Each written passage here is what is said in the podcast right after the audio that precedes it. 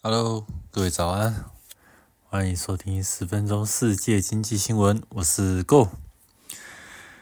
哇，终于放假了，我这礼拜真的是忙得快死掉了，真的是睡都没睡饱。OK，今天是二零二三年十二月二号，那今天跟大家讲的是关于韩国的这个消息。那先讲一下今天的标，今天的这个标题。韩国央行维持利率不变，啊，通胀已经出现了反弹。那最近十一月发出的这个股市的禁空令，它有效吗？OK，我们来看一下今天的内容。那在十一月三十号的时候呢，韩国央行它发布了它那个最新的这个利率的决议。那决议的内容就是，它把这个利率呢，基本利率呢，维持在这个三点五趴不变。那这已经是这个韩国央行，它已经连续七次会议以来的这个暂停加息的一个动作。那光是这样，可能还是有点嗯，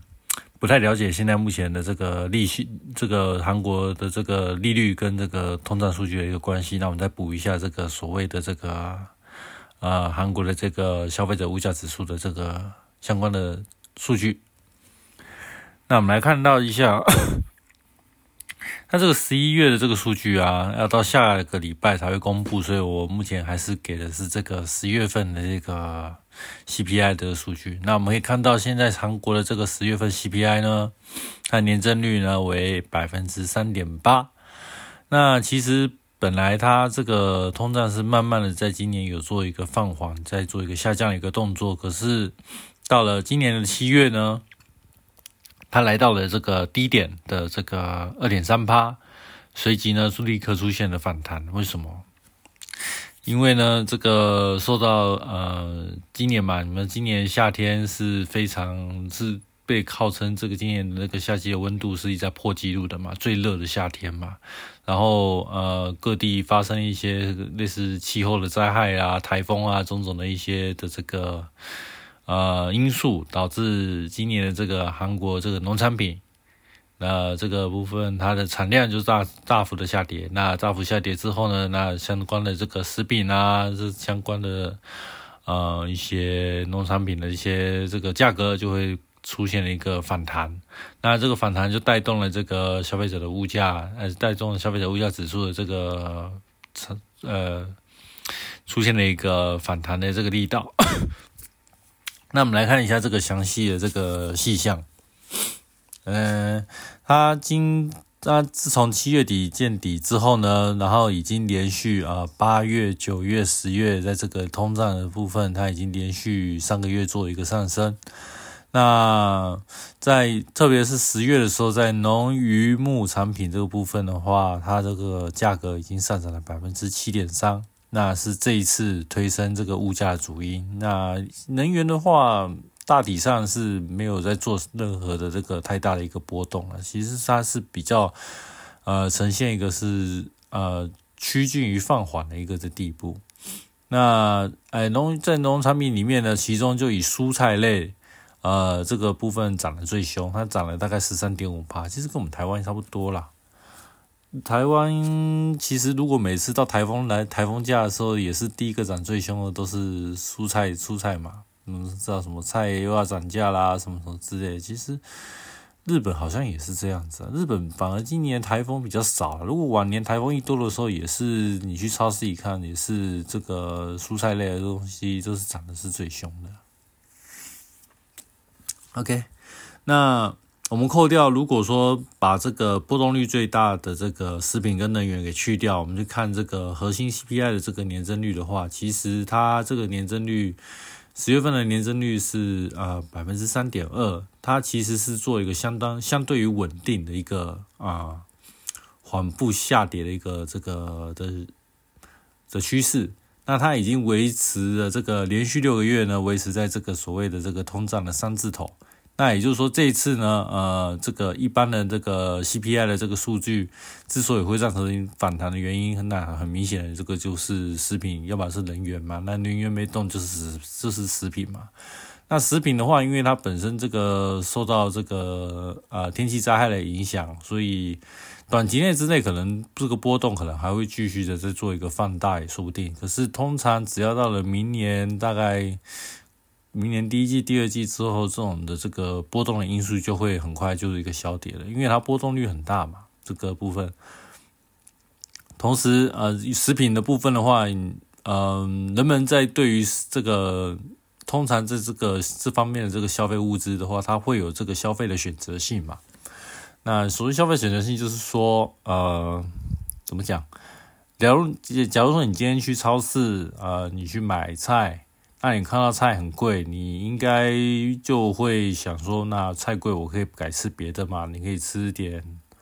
嗯，换点一些呃根茎类的啊，如果叶菜类比较贵，你会换根茎类的嘛？再不行的话，你可以换成，你就可能就不吃菜，然后改吃点别的这个东西，或者是改吃冷冻蔬菜嘛，或者是呃像韩国嘛，韩国就是吃泡菜啊，因为这种腌制食品嘛，因为它泡菜是它就是呃泡菜它不是生鲜类的嘛，它是属于加工的这个蔬菜嘛，所以。在这部分的话，啊，人们在这个部分就会有一些呃食品上，它会有一些取舍，什么东西贵，他就换比较便宜的那些东西去吃嘛。所以，呃，相对比起来，呃，食品的这个通胀反而它就不会说，呃，会像是能源或者是其他一些呃项目的一些呃啊这个上涨还来得棘手啦。这种通常大概。几一两个季度之后，这个价格就会通常就会回去了，所以应该不用那么太的担心。所以以目前这个趋势来看的话，韩国现在目前的物价看起来算是还蛮稳定的。那利率之所以维持不变嘛，可能是应该还是要再继续观察一下这个其他一些呃其他一些经济发达体的这些个国家他们的这个利率的变化嘛，因为我们都知道韩国它是出口型的国家。那出口型国家最怕就是汇率这个部分，它会有所那个巨大的变动嘛。那如果说韩国在这个部分，它呃它忍不住，他呃觉得快受不了了，他决定先降息。可是其他国家都还没有动作的时候，他如果先降息，会导致他这个韩元会做一个呃下跌的，会做一个贬值的一个动作。那韩国的个部分的话，贬值虽然说是有利于出口是没错，但是韩但是。贬值也会造成所谓的原物料的进口跟能源进口的相关的这个成本上升。那对于好不容易刚稳气稳定下来的这个物价来讲的话，你这个出进口的这个呃价格上升，会导致会有新一波的这个啊通货膨胀也说不定。所以在这个部分的话，韩国央行那其实还算是蛮小心的啦。那就是呃除了看看。国内本身的这个环境之外呢，对于国际之间的这个利率的变化，它其实也是有把也是有把它考量在这个里面的。OK，那讲完这个利率跟通胀，来看一下那个韩国今年的这个成长率，经济成长率会是怎么样的一个情况呢？那根据现在目前最新的数据啊，我们看到这个韩国第三季的这个 GDP 的年增率呢，它是到呃百分之一点四。那是高于预期的百分之一点一。那顺带一提，今年台湾的这个第三届 GDP 是百分之二点三，我们赢韩国了。真，我们赢韩国了。好，开玩笑。那这个呢？呃，其实是为什么韩国它这一次的这个 GDP 会不会变得这么的疲弱呢？主要是因为受到这个从二十二年的这个二零二二年的这个十月份以来，韩国出现了一个罕见的这个出口衰退，那出口已经连续十个月呈现了一个这个负增长的一个地步，那直到今年十月十一月才开始转正，那主要是这个出口产品里面衰退最多的就是半导体，半导体这部分的话衰退是呃将近有两位数之多。那跟台湾比起来，台湾半导体这数据，我自己是还没有去看，所以我是不知道，因为我没有我没有投资台台湾的半导台湾的股票，自然就不会去特别去注意。有天如果再去找这个资料的话，再再来补一下台湾这个这部分的这个 GDP。OK，那韩国因为受到这个出口衰退的关系嘛，而且呃，韩国不止出口衰退的部分呢，因为我们都知道韩国是长年以来一直都是这个呃贸易顺差的国家嘛。那在这一段期间呢，它有一度突然就是有连续性的成为这个贸易的逆差，这个也是非常难得一见的这个部分。那因为我们都知道，呃，顺便补一下科普好了，一般如果要计算这个 GDP 的话，它是有一个公式存在，然后。呃，会影响 GDP，会主要是由这个四四个因素去做一个这个去做一个影响。那我们是去分别去计算这个部这个部分的这个这个值，把这个 GDP 也算出来。那这个四个因素呢，分别是啊居民消费，还有企业的这个投资，还有政府支出跟所谓的进出口。那我们刚刚提到了嘛，因为出口严重的衰退，所以在进出口这个数字的话，它是严重的拖累这个今年韩国这个 GDP 的这个的表现。那那甚至如果说成为贸易逆差的话，那这个进出口部分它是从一个负数嘛，那这个部分是严重拖累了这个经济的这个成长率，所以。今年啊，其实也不止今年啊，明年这个部分的话，韩国能不能把这个 G GDP 把这个部分把它拉高，这也是要看，也可能要走走一段很长的这个时间才有可能办法。那除此之外呢，今年韩国呢，它也下调，也是下调两次的这个二三年二零二三年的这个全年的 GDP 的成长预期。啊，原本从年初的这个一点七，认为诶，今年二零二三年可能大概只有一点七哦。那年终又变成一点六，那最近呢，刚刚又把它改成到一点四。那坦白来说，那个其实在做这个预测，这个韩国的央行啊，他们其实也是对于今年二零二三年韩国能不能真的全年的这个 GDP 能达到这个一点四这个目标，其实他们也是说实在的也没什么信心呐，因为今年第一季、第二季的年增。年增率也只有百分之零点九啊，那你今年第三季好不容易来个一点四，可是你前面一二季这个坑那么大，你第四季要成长到什么地步才办法那个维持在这个全年一点四的这个空间里面，这个感觉就很困难了。而且你的出口也才好不容易才刚转正而已啊，这个部分你要怎么拉拉得上去，这也是要看接下来的数据会怎么走。OK。那关于啊，不止二十三年了，连二四年的这个 GDP 增长预期也被也被这个做一个下调的一个动作啊，从原先的二点四，那调到二点二，到现在最近是可能预期明年的二四年的这个 GDP 的增长大概只有二点一趴这样子，所以说呃，韩国现在目前真的是呃，跟以往比起来的话，它的确是在这个经济成长的部分的话，确实是。可能，嗯，怎么讲，放谎的非常多啦。那可能你要说他被打残了，这个部分也也是说得通的。因为最基本的这个啊，韩国以从此呃从以前以来依靠的这个半导体的这个相关的一些设备或者是晶片的一个做一个出口的一个动作，这个部分已做了说这么严重的衰退，那 怎么讲？短时间之内真的是要很难去弥补这一大块损失。不过相对的，相对的是说，呃，今年韩国的汽车倒是在这个出口的部分的话，倒是相当的亮眼，它已经破了这个历史新高。那跟去年同期比起来的话，汽车的这个销这个出口它已经涨了，大概也是将近两位数，十五趴、十六趴左右吧。所以其实韩国汽车这这来讲，其实还算蛮厉害的，嗯。好，那 OK，我们讲完了今年这个韩国的经济成长，让我们来讲讲这个我们标题最后面我们讲的这个股市的净空令。啊，股市净空令到底是什么东西呢？OK，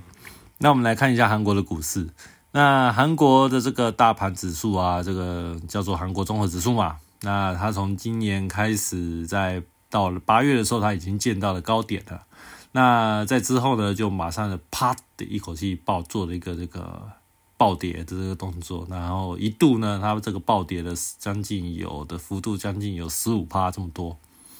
那韩国他就去这个部分的韩国政府他就宣布啦，在十一月初的时候，他就实施了这个股市的禁空令，就禁止你在这个韩国股市里面做任何的放空的动作。所以啦，那。你都不能放空的话，那那就是这股市大家都是，你就不能你 就就是所谓的，就是只剩只剩多头在里面的，空头都完全都没有办法生存那种感觉。那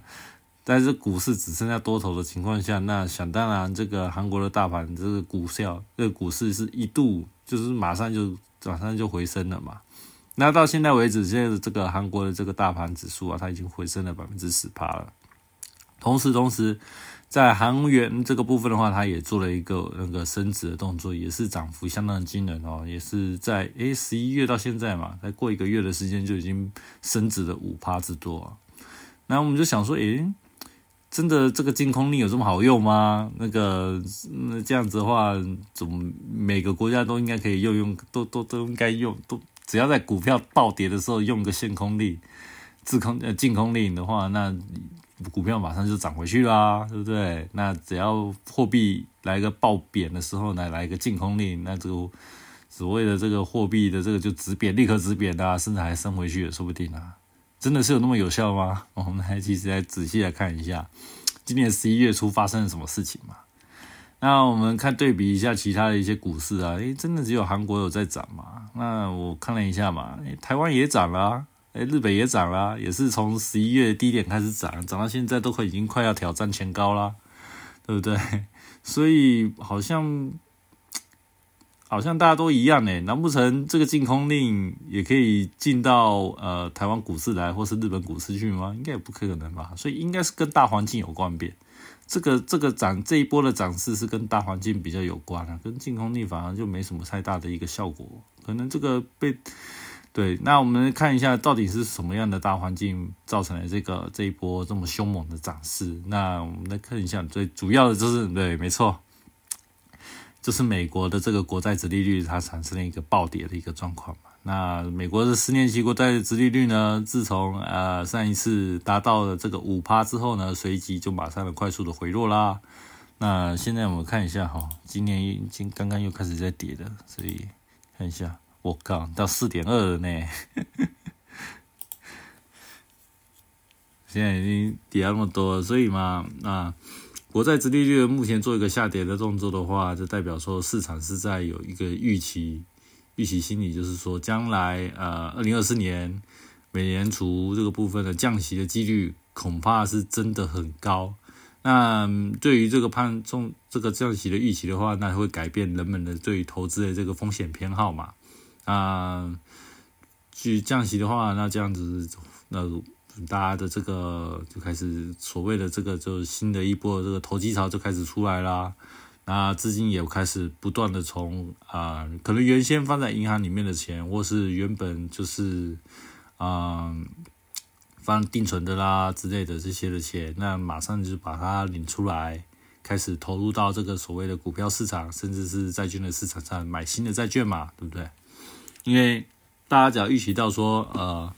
如果说将来做一个降息的话，那一般来讲，殖利率如果说一个下降，那国债的价格就会推升嘛。那大家都是想赚这个价差，想赚这个呃这个所谓的这个国债这个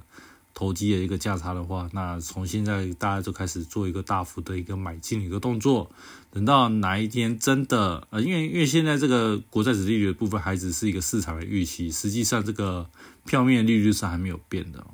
那等到真正开始做一个降息的时候呢，那时候的这个利率才会做一个更改。所以呢，现在大家就是先买好，然后等到在它呃利率下降呢，呃宣告这个利率做一个降息的动作的时候呢，然后这时候呢这个。再来赚这个价差，所以现在就等于就是做一个逢低买进的一个动作了。对，那可能不只是国债，那股市方面的话，那像之前我刚提到的黄金啊、比特币啊这些的这个呃，具有啊本身具有避险属性的这些的这个资产，甚至是呃像数字货币，像比特币啊、以太币这些具有这个投机属性的这些的这个资产。人们的那个过去的这个啊比较活络的那种的那种投资偏好，好像又回来了，所以就是大量的一个一些资金在进入之中，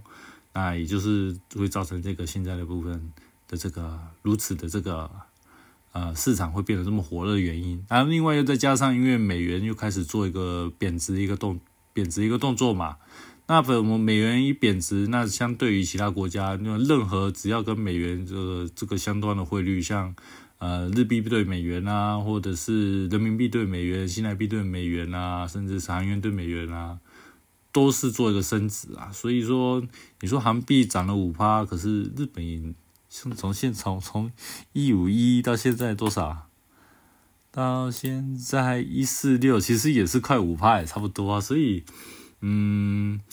只能说了，这个净空令它来的可能会不会是一个刚刚好可以达到这个这个所谓的这一波的这个投机潮，或者是这一波的这个反弹，所以让才会看得出来说，哎，好像效果是这么的不错。那至于它是不是真的有那个啊所谓的一个？说呃，它是一个真正有效的一个救市的手段呢，还是说它有办法可以说可以诶防止一些市场的恶意的做空啊，所谓的这些空头的聚集的这个的这个呃的一个状况，这个可能要需要等这一段这一波的这个呃情况，因为它这个建空力是到明年二零二四年的六月为止嘛。那还有一大段的时间可以再做一个观察。假如说，呃，等到呃这一波的这个热潮稍微做一个降温的时候，那唯有这个，如果说假如